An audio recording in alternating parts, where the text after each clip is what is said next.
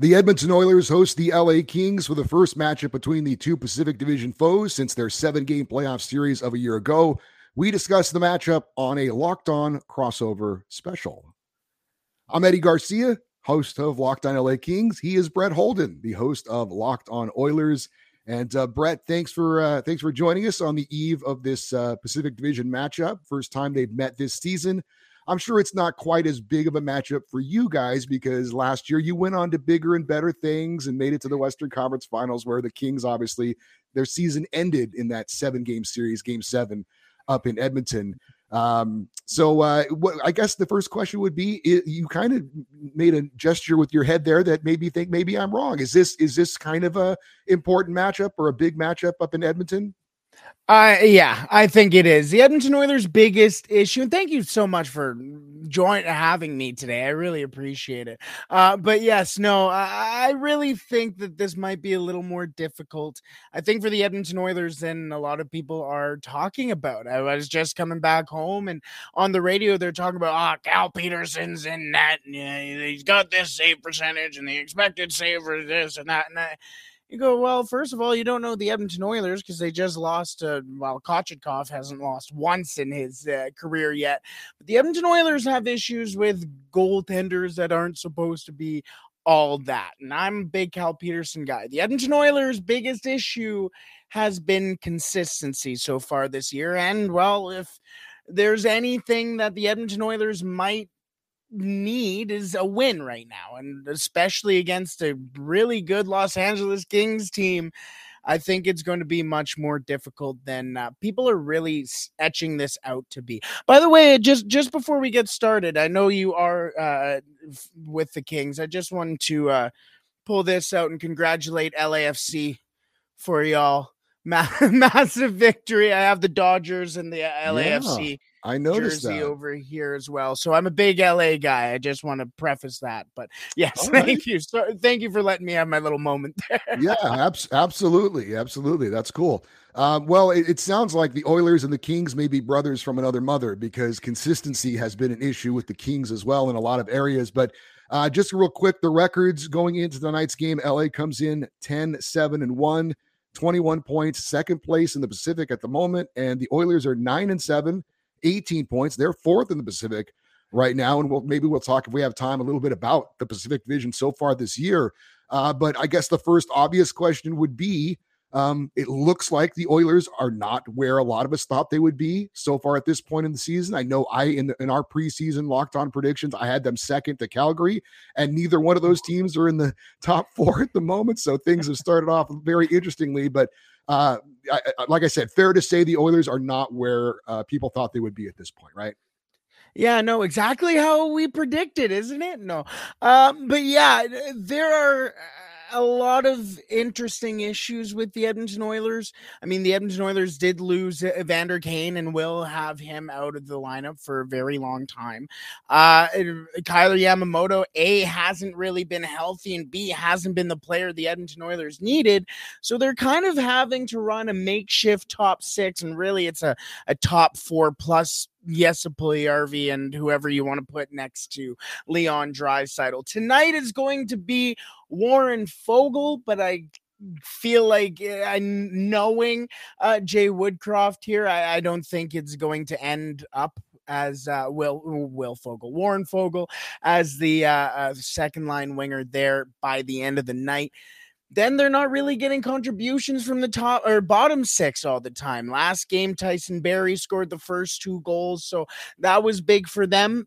And the big win against the Florida Panthers, Connor McDavid and Leon Draisaitl only got one point in mm. that game. So eh, they can do it but it, there's just too many real issues, really, that make Edmonton Oilers fans sit there and go, "Yeah, the Edmonton Oilers are going to win this game for sure."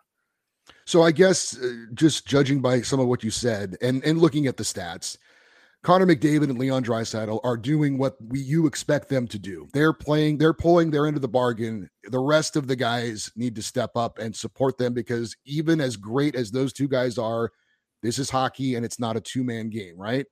Mm-hmm. A hundred percent, a hundred percent. And I constantly hear people going, "Well, why is Ryan Nugent Hopkins playing next to Connor McDavid? Why is Jesse Puljujarvi playing next to Connor, Connor McDavid?" The interesting thing is, is that Leon and Connor supposedly asked management to keep Jesse Puljujarvi, that they want him to be on the team and they enjoy actually playing with him that's all nice and everything, but you gotta produce. And, and, that is the big, eh, like you said, Connor and Leon are doing what everybody expects them to do. At the start of the season, Ryan Nugent Hopkins had more goals than Leon Draisaitl at one point. Ryan McLeod was tied with Leon Draisaitl with, with goals. Now we're what 16 games into the season, and the Edmonton Oilers are starting to look like the Edmonton Oilers with Connor McDavid and Leon Draisaitl. It's well, I should say the the the depth is starting to look like what it normally does. And heading into this season, that was the big thing. You got Evander Kane here. You got all these great guys. Uh, you, and Holloway's to bur- burst into the lineup, and you've gotten none of it yet. And that is the big thing. I think Jay Woodcroft has to figure out how to get the most out of the players not named Connor McDavid or Leon Draisaitl.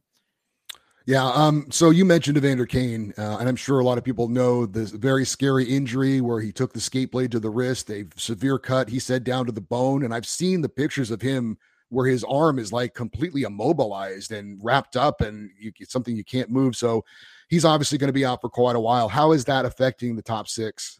Uh, it, it, it's it, take your bets on who's going to to play with Leon Draisaitl, and and it's it really ruins the consistency of the top six. Uh, the injury to to Kailer Yamamoto has also uh, accelerated that type of worry almost because you're sitting there and going, okay, well, you're not getting top six minutes from a guy who should be in the top six, and now you you're already already struggling for secondary scoring. So who are you going to put in there? I'm not genuinely, I said this as a joke, but I wouldn't be surprised if Klim Kostin at a point was playing on the second line with Leon Draisaitl. That is the issue that this comes into. And that eh, going into the season, again, everybody was talking about the depth and even going coming out of the uh, preseason, guys like James Hamblin, Luke Esposito, Tyler Benson finally looked like he was getting into his groove in the NHL and then he got injured again. So it has really had a ripple effect on who's not only playing in the top six, but also who's playing in the bottom six. And now Dylan Holloway is lining up in the fourth line when everybody thought he was going to be playing in the top six and really contributing. Guys playing six minutes a game. And it's it's much more of a detriment than people really realize. I think it honestly may force the Edmonton Oilers' hand into making a trade. One of the big reasons why the Oilers uh, eliminated the Kings last season in the playoffs was how much better their power play was than the LA Kings. Uh, is the power play still uh, running at a, at a high clip for the Oilers? Is that still something that's gonna that's been a big advantage for them so far this season as opposed to some of their opponents?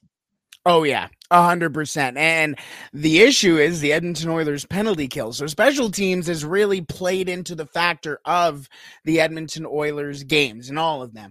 And once the Edmonton Oilers get on that power play, I mean, let's be real. You're you're, you're there's only so much you can do when the puck's going from Connor McDavid to Leon Draisaitl to Ryan Nugent Hopkins to Zach Hyman to to uh, Tyson Barrie, and you're sitting there going, I, I I don't know what to do.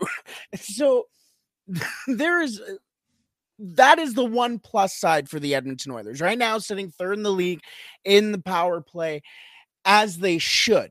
And that is uh, every team you hear that plays against the Oilers. They always go, you got to stay disciplined because you don't want to go up against their power play. And there's there's a reason why. And yes, it is the one decent thing or one consistent thing for the Edmonton Oilers where you're going, ah, okay, we're on the power play. Maybe there's a chance. So yeah. Got to ask you about the goaltending because going into the season, you acquire Jack Campbell to take over for the aging Mike Smith. Uh, and a lot of people, including myself, thought that that was going to be an upgrade in net. Has that proven to be the case so far? And what is the goaltending situation like for your Oilers? Yeah. um here's so my stance. Yeah. my stance on it or how I feel about the Edmonton Oilers goaltending is that uh, more specifically with Jack Campbell, I think Jack Campbell the numbers are maybe leading a little astray. I'm not going to say they're lying because numbers don't lie. But Jack Campbell has been making the saves, or at least before the last couple of games, I should say, was making the saves that he should save, may should make, really. Yes, sometimes the Edmonton Oilers were down, but then when it came to keeping the Edmonton Oilers in it, he was there to make the big save. He was there to make the initial save. And then there's only so much you can do when you're lying on your stomach after basically tearing your groin after letting a guy have a breakaway from center ice and left him for for dead basically. Um, and that's how I kind of feel with Jack Campbell before the last couple of games. Now, especially against Carolina, oh my goodness, I genuinely think there is something wrong with the stringing of that man's glove. I think they he has genuinely had two goals go through his glove. And I, don't say that figuratively, literally through the laces of his glove. And then you sit there as a goaltender and go, what can I do? it literally feels like everything is going through me. And then you see him go into the press and go, I've been pathetic and say this, that, and the other thing, which isn't. Eh, Not which wasn't eh, not expected. That's those are words that should come out of someone's mouth. Um but eh, he has always done it. In fact luke, luke Gazdic, a former edmonton oiler and a former teammate of jack campbell's said on uh, hockey central before one of the oilers games he said that when they were both teammates in texas in the ahl with the texas stars they had to have closed door meetings, a couple of them with Jack, about talking to the media about all this, putting it very poorly. And we're still seeing it today. So, it, could he be in his own head? Maybe, but it doesn't help as well that Stuart Skinner has the third best save percentage amongst goaltenders who has played at least five games or more it doesn't help. But I, right now, to, uh, to be honest with you, J- Stuart Skinner's getting the start tonight, and I think uh, rightfully so. Well, we've talked about the forwards, we've talked about the special teams, we talked about the goaltending. I guess the obvious final question would be about the defense. It's it's kind of always been from the outside looking in the biggest point of contention with the Oilers. We know they have enough offense, but can they keep the other team from scoring as many goals as well? So defensively, how have the Oilers looked so far this year? Spoiler alert, not great. not great. Uh, you know what? At times I sat there and went, you know what? Cody Ceci's our most stable defenseman. Well, in the last couple of games, not so much. It has been the guy that everybody loves to hate. Darnell Nurse, who has been the most mm. stable goaltender or goaltender, uh, defenseman for the Oilers. Heck, if he can play goalie, I, I'm behind it. Um, but even in a game against uh, I forget which game it was, but the Edmonton Oilers were up late 3-2 against a very good team in a game that they needed to win. And Darnell Nurse wasn't on the ice. In fact, it was against Washington, and that is when Warren Foegele got the game-winning block and won the game for the Oilers. He also scored the game winner, but that's okay. Um, the Edmonton Oilers defense has been, eh, eh, I think, really it, speaks to the season that the Oilers have had, has been inconsistent. Ryan Murray, first game of the year, he looked like a second overall draft pick. And then ever since then, he has been anything but. Markus Niemelainen is getting starting to figure it out here, but the key word is starting to. He's had some lapses. In fact, the game against the uh, New Jersey Devils, where the Oilers allowed two goals in seven seconds, how that's possible, I don't even know. It was him who misread Bratt and let him come in from the blue line all the way through. Brett Kulak has been very off and on, not been the defenseman that everybody expected him to be from uh, the trade and from re signing him as well. Evan Bouchard is missing, and I never thought I'd say this in my life, is missing Duncan Keith so bad. so bad. Mm. I, I don't understand what has happened with uh, Evan Bouchard. And I, it may sound a little over the top, but it almost seems like all of a sudden he's not ready anymore. And you go, well, you were supposed to be the guy who was going to take the reins of the power play quarterback and this big offensive guy from Tyson Barrie, because the Edmonton Oilers are going to trade Tyson Barrie at some point whether whatever that's for, we'll see. But he is going to be that next power play guy. And the tentativeness that I've seen from Evan Bouchard is the tentativeness from a, a player who has played three games in the NHL. I'm very concerned about Evan Bouchard, and that kind of goes for the rest of the defense, really. All right, so we're going to pass the puck over to Brett in a second, let him fire some shots away at me. But first, I need to let you know that today's episode is brought to you by Built Bar. You got to try the new reimagined Built Bar flavors cookie dough topper, coconut brownie bar, coconut brownie topper, and white chocolate peppermint granola. If you haven't tried Built Bars before, they're literally the best tasting uh, protein bars ever built. They are revolutionizing nutrition. Excuse me. Oh, One man. of those I, days. I told you the voice was not doing too good today. I've been battling oh, something, yeah. you guys, so I apologize for that. I apologize to our friends at Built Bar as well. Uh, Built Bar is revolutionizing nutrition as we know it with 100% real chocolate, 17 grams of protein, and just 130 calories. You're probably wondering which flavor is the best. Well, try a mixed box and get all five flavors and figure it out for yourself. Get 15% off your order right now by using the code locked on 15 at built.com. Again, got to try these delicious built bars. They're amazing.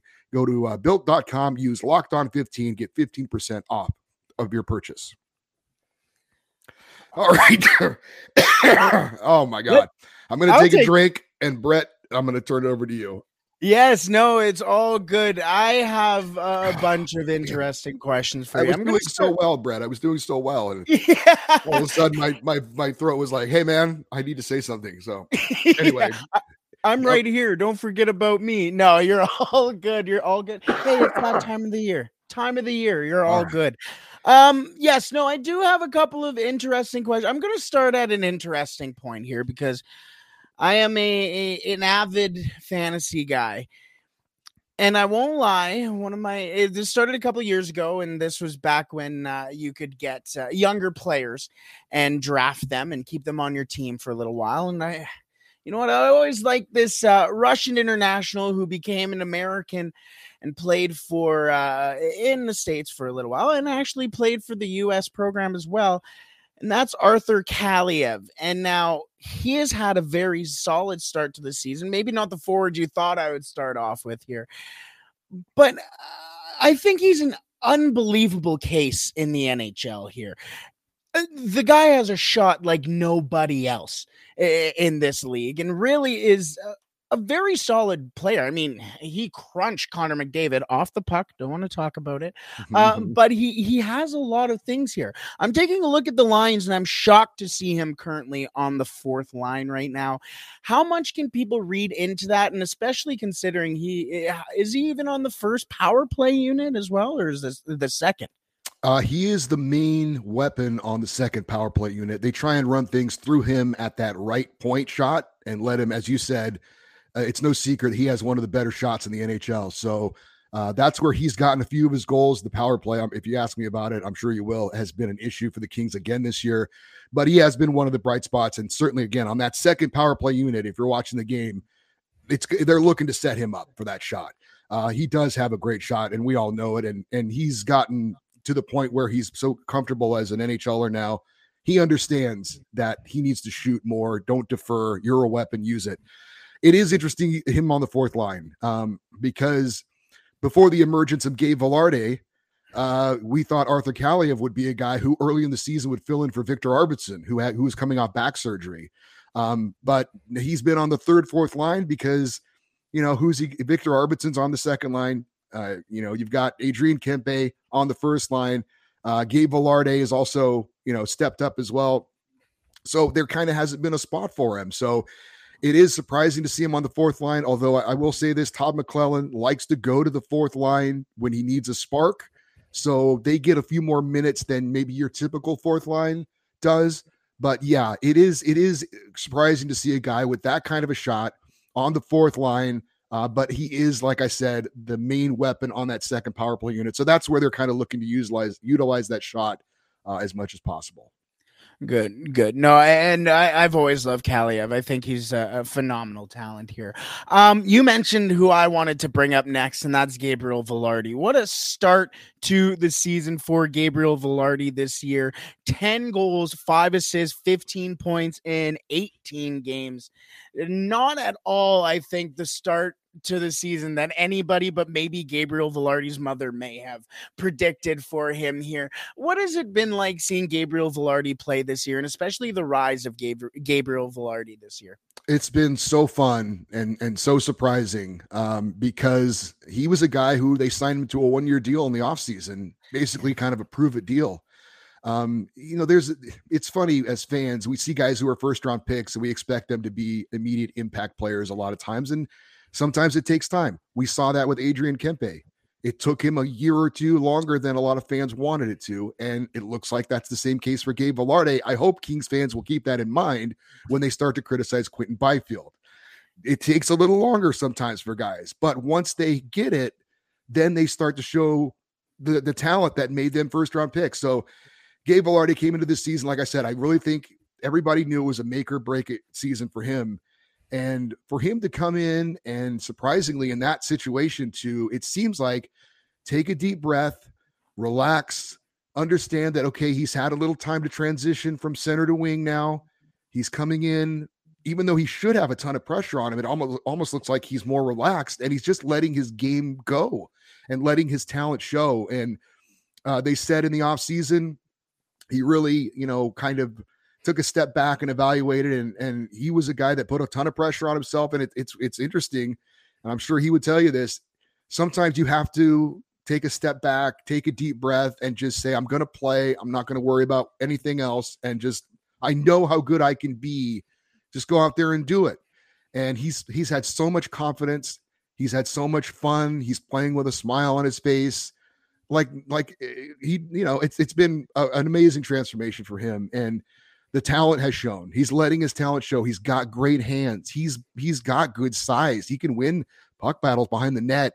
And uh, you know, it, obviously he has now been elevated to the top line. I mean, there's no greater compliment that you can give a player to say you are on our top line. You're going to get more minutes, and we believe in you. And he's delivered. Uh, he's he's gone a little bit cold of late, but he, there was no way he was going to stay on that pace where he was on, I think he was on pace for like uh, 50, 50 goals or something early yeah. on. You know, that's ridiculous. But I would say at this point, um, he's looks like a solid 30 goal scorer this year. And if you would have said, hey, Kings fans, what would you think about Gabe Vilardi scoring 30 this year? We would all be out of our minds thinking, are you, are you kidding me? But uh, no, it's been it's been a great great thing to see. It's so much fun to see him playing with the confidence that he is, and it's just awesome to see him kind of blossom into the player we thought he could be. Yeah, and uh, I, I, just brought up here my uh, mock draft from the 2017 uh, uh, draft here. I had Gabriel Vilardi going in the Cale Makar spot. mm-hmm. in and that that is really i think that's an attribute to his skill. I mean there were i remember the day of the draft there were whispers of people going could could Vilardi be going first overall? Is this the guy? I mean he ended up going what 13th overall if i'm not mistaken here. But i had him going ahead of guys like casey mittelstadt obviously Cale Makar i was eating my words there but i did know his skill. Uh, nick suzuki uh, elias pettersson i mean this is a guy who had a lot of pedigree coming into the NHL, and I'm really pumped to see him uh, uh, really start to figure it out here. Um, I want to now move to the defense, and of course, in the uh, series between the Edmonton Oilers and the Los Angeles Kings, the Kings were missing a very vital piece to their defenseman, and that is uh, future Hall of Famer Drew Doughty.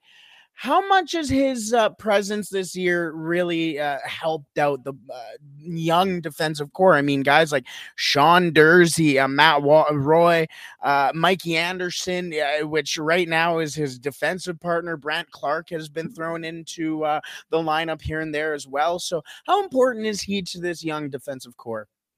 I mean, he's very important. You know, he and Alex Edler are the two old guys, obviously, uh, back on defense. But Um, you know, it's it's the the the team defense has really been an issue for the Kings so far this year. Uh, starting the year off, you know, uh, playing uh, you know, allowing six goals against Minnesota, allowing five six goals against Pittsburgh, and you know there were a lot of lapses defensively. Um, and the Kings have been dealing with that. They had a really poor defensive game in their last game against Calgary. Um, so, um, it, you know, it's great to have Drew back. I think he's invaluable as far as you know his leadership. Now that Dustin Brown is retired, he's taken on a bigger role with that. He is still one of the leading players in the NHL as far as time on ice. Um, he's running the first power play unit, so it's great to have him back. Um, I don't know, to be totally honest, if it's as big and as impactful as a lot of us thought it would be because of the issues we're having defensively. But I think overall, yes, we, we're we're glad to have him back. He's you know we, uh, he's a fan favorite. He, the enthusiasm he plays with and just what he brings to the ice, I think, is still uh, a big asset for the Kings. But um, yeah, if you're if you're the Oilers, uh, you, see the, the the defense. The Kings have been playing team defense. By the way, it's not just about the, the blue liners; it's about everyone. Um, there have been some major lapses this year for the Kings. There have been some times where they have allowed uh like against Calgary, kind of a microcosm of the season defensively. They allowed they allowed four first period goals, and all those goals were grade A chances, two on ones, guys in the slot not being covered. Jonathan Quick had no chance. And if you see that game, you're like, Quick allowed six goals. He stinks. It wasn't the case. He actually played really well, but he got no support from his defense. And we've seen that happen probably four or five times this year. Um, and then they've had games where they've held good teams like Tampa Bay and Toronto to a goal. And you're like, what? Well, okay, wait. We, we clearly we can do it, but why is this? Why is the consistency not there? And and we don't have an answer for that yet. If that gets figured out with the way the Kings have improved offensively this year, I think they could be a pretty solid team, you know, and, and be a playoff team. But it, this these lapses, and, it, and you know, a seven game series it's about who's the more consistent team over, you know, seven games. And mm-hmm. right now, I don't have a lot of confidence that the Kings, if you go, if you play a seven game series, that they're going to be the more consistent team. So again, it sounds like the Oilers and the Kings have a lot in common uh, with the with the consistency defensively. Um, but the one thing that again seems to be the clear thing in favor of Edmonton is the power play because the Kings power play is still not good enough at all. So mm the, the more things change, the more things stay the same. It looks like uh, for the LA Kings this year. Two more quick questions for you, and you you you kind of mm, took a lot of the words out of my mouth here, but uh, again, Jonathan Quick started that game against the Calgary Flames, four goals in the first period, and if I'm not mistaken, I remember watching that game. It was six five final. Yeah, that's right. Right? Yeah. And I remember after the end of the uh, first period, they were talking on the panel here, talking about uh, does Cal Petersen come in and stuff like that. Uh, Cal Petersen gets a start against the Oilers tonight. At least he was the first goaltender off at practice today. How do you feel with the, the goaltending tandem? How do you feel with Cal Petersen in general? I know a lot of people go, oh, and it's difficult because people always have to preface because people don't understand when you go, oh, he's the next Jonathan Quick. People go, oh, he's not Jonathan Quick. He's learning. He's basically being groomed to be the next Jonathan Quick. Now, a lot. Mm, yeah, there you go.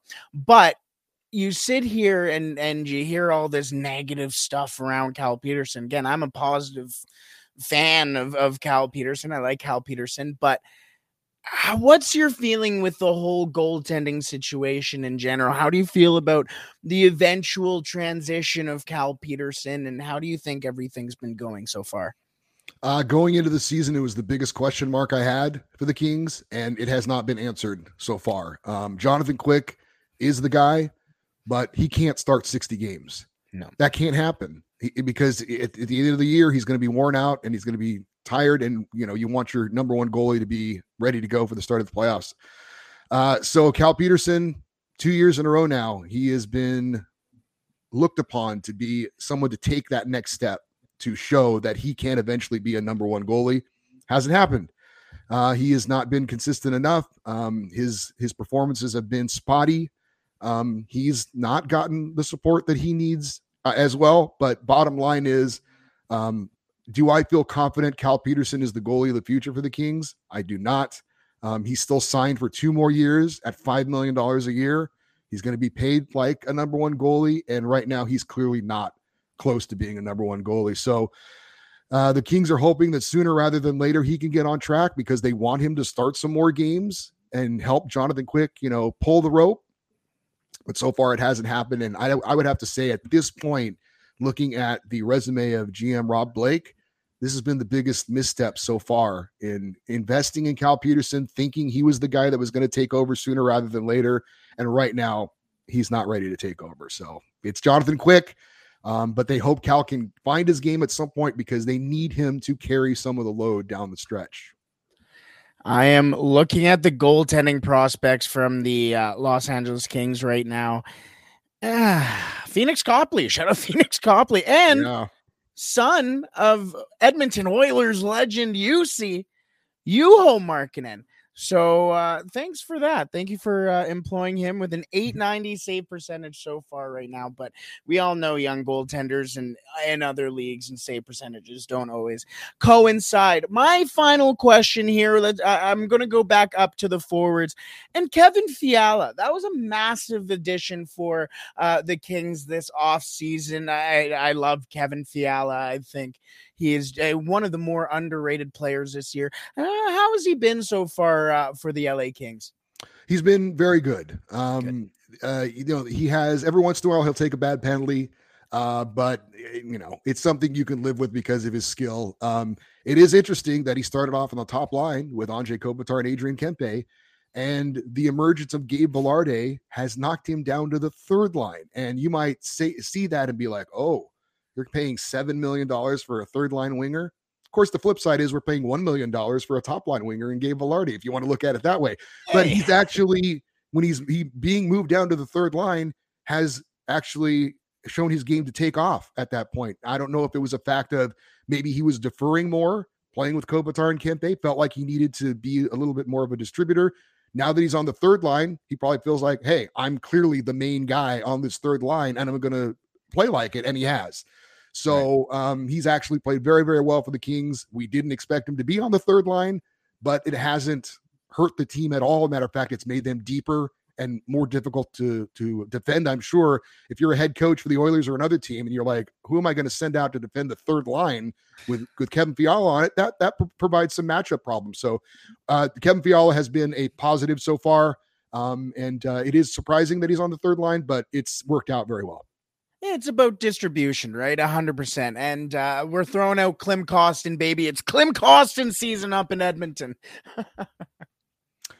well, Brett, thank you so much for uh, for joining us uh, today. Uh, looking forward to this matchup against the uh, Edmonton Oilers tonight. I'm sure you will be breaking it all down on tomorrow's Locked On Oilers show, as I will be on tomorrow's Locked On LA Kings show. So uh, it's always a fun matchup, but even though you're kind of on the edge of your seat every time the puck goes to Connor McDavid as a uh, opposing fan, uh, but uh, should be a fun game tonight. And uh, I won't wish you good luck because I won't mean it, but may the best team win. How about that? May the best. I I'm behind that. May the best team win.